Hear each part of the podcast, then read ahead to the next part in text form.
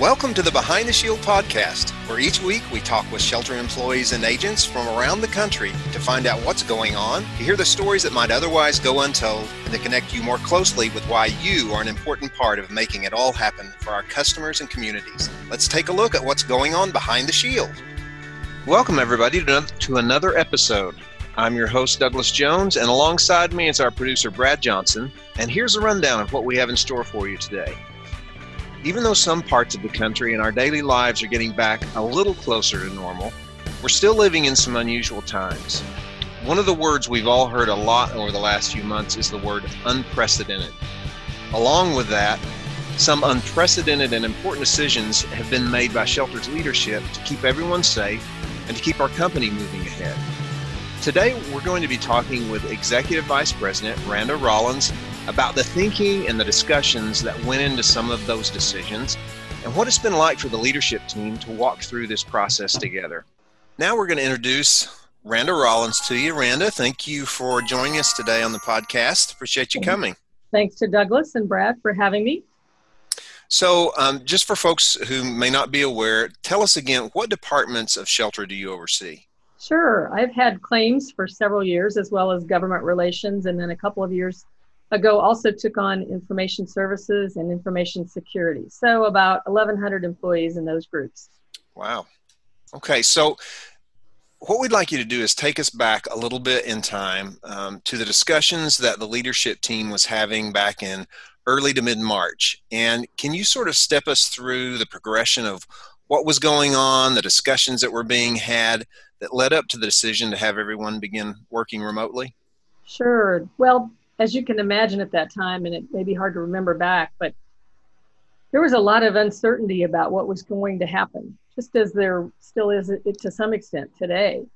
And I remember thinking about a couple of people I knew, that a couple of employees in the home office I knew that had compromised uh, systems because they were in medical care of some sort, cancer treatments and so forth. And we talked a little bit about what are we going to do about that? And whether those people should be in the office and how we handled that. And in the midst of those discussions uh, mr moore was traveling uh, that particular week on agent meetings that we normally have during that time of the year. And um, all of a sudden we got a notice that we were going to have a teams officer teams meeting. So the decision was made that it was um, you know with with the assistance of dr mueller of course uh, that we probably needed to send everyone home. And, you know, it, in hindsight, Douglas, I think that from a Columbia perspective, I know there are many other employees out in the field listening to this as well, but from a Columbia perspective, I, I really do think that made a difference. It was a tough call by Matt, I know, when he was doing it uh, about whether or not to send everyone home. There were still some naysayers at that time just like there are now. Uh, everybody has a different opinion about how it should be handled and what we should be doing. But I think in hindsight, it was the right thing to do. So, on the live Friday Teams meetings that the executive team's been hosting, there are a lot of questions that come up in the chat window asking, What are the plans about this and that? But I've also noticed a lot of appreciation being expressed um, about the leadership team's decisions and your openness through the whole process.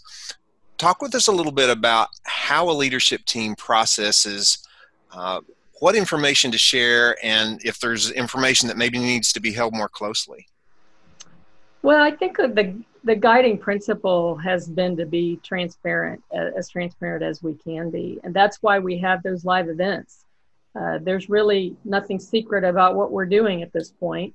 Um, we don't have any magic uh, eight ball, although, although I think somebody's now given one to Matt, but um, a crystal ball that we can come up with and say, how does this all work? This is all so new to everybody. We have been on those calls. You can't see the questions and the answers that are coming or the questions that are coming in, but just a ton of appreciation from so many employees about how we've handled those things. And yes, then there are a lot of questions about what about this and what about that. And it's difficult, I know, from the employee perspective, because we all, in this time of so many unknowns, we want somebody to give us a black and white answer. And um, unfortunately, there just aren't a lot of black and white answers for this. This is something new that none of us have been through before. We're trying to step very lightly and make sure that we don't make a mistake if we can avoid it. Uh, because a mistake in this in this situation could lead to someone's death, unfortunately. Right. So, you know, while we haven't been able to give some specific answers to all the questions, I think what we've tried to do is follow the guiding principles all along, and um, those are the safety of our employees, flexibility to the extent that we can provide that to the employees. I think we've tried to be as flexible as we can to make sure that we're supporting the employees through this. And I think they've responded very well. I mean, I, I truly believe all of our employees together have been much more productive and, and uh, have been the reason why we have been able to keep our business running uh, the way we do. Um, and I think the other principle there's just trust, and it may be hard for the employees if we say trust us. but if you look at the things we've done to help the employees, I hope that you could feel like you can trust us because we really are trying to make the decisions that are in the best interest of all the employees. And um, you know, there's uh, 1,200 people in the home office building and a lot of people out in the field offices. So one individual may not think that's that's the right decision for them, but we've tried to make the right decision for everyone as a whole. So when when the team came to the decision about refunding 30% of our auto insurance premiums, how did that idea surface and what were some of the thought processes that you all stepped through? Well, Dan Clapp, who's our executive vice president who oversees actuarial, had mentioned a couple of times that we were going to see a huge decrease in frequency of the autos. And we probably needed to think about what we were going to do as a result of that. And the, the ideas were thrown around well, perhaps we could uh, do a dividend. Since we're a mutual company, that's certainly a possibility. And uh, then we thought about, well, we could return some of the premium, uh, but we didn't really have a system set up to do that. You know, we don't have a button that we can push that says, okay, send back 30% of the premium today. Right. Just doesn't, it's just not quite that easy in our system yeah. not set up that way. And, and so we also had talked about some other possibilities. And, and frankly, that Monday morning when a couple of companies announced that they were going to take premium relief, that particular day, Matt said, we're going to do this. And we're going to be one of the first. And we've been talking about it. Um, now it's time to take the action and do it. And by Wednesday afternoon, we had figured out this is how we're going to do it. This is how approximately how much we're going to do. We're not exactly sure from a system standpoint how that's all going to work mm-hmm. because yeah. we've never done it before and our systems aren't set up that way. But kind of gathered a team of people together and said, you know, you five people go figure this out and and they did and you know they leaned on a lot of incredible employees who who spent a lot of time and effort we've got some remarkably bright people in our company who given a challenge like that stood up to the challenge and said yes let's let's do it and so we made the choice to do the 30% which i think to still to the to this day is i think the highest percentage that i've seen from any other company because we thought there would be at least 30% less uh, losses. So um, it was it was just a remarkable thing to see that we could all come together at a time when we had to do something new we hadn't done before, and we figured it out and we did it. And we got those checks in the mail, and we got EFT money back in bank accounts, which we'd never done that before either. Mm-hmm. So mm-hmm. lots of new challenges, but everybody um, everybody met the challenge. That's great. Well, in a leadership position, when you're making decisions that affect hundreds or thousands of employees and agents, what was that like for you personally? Well, I think we'd all be uh, um, less than honest if we didn't say it's a little scary to go down that path, particularly in the kind of unknown things that we were doing here.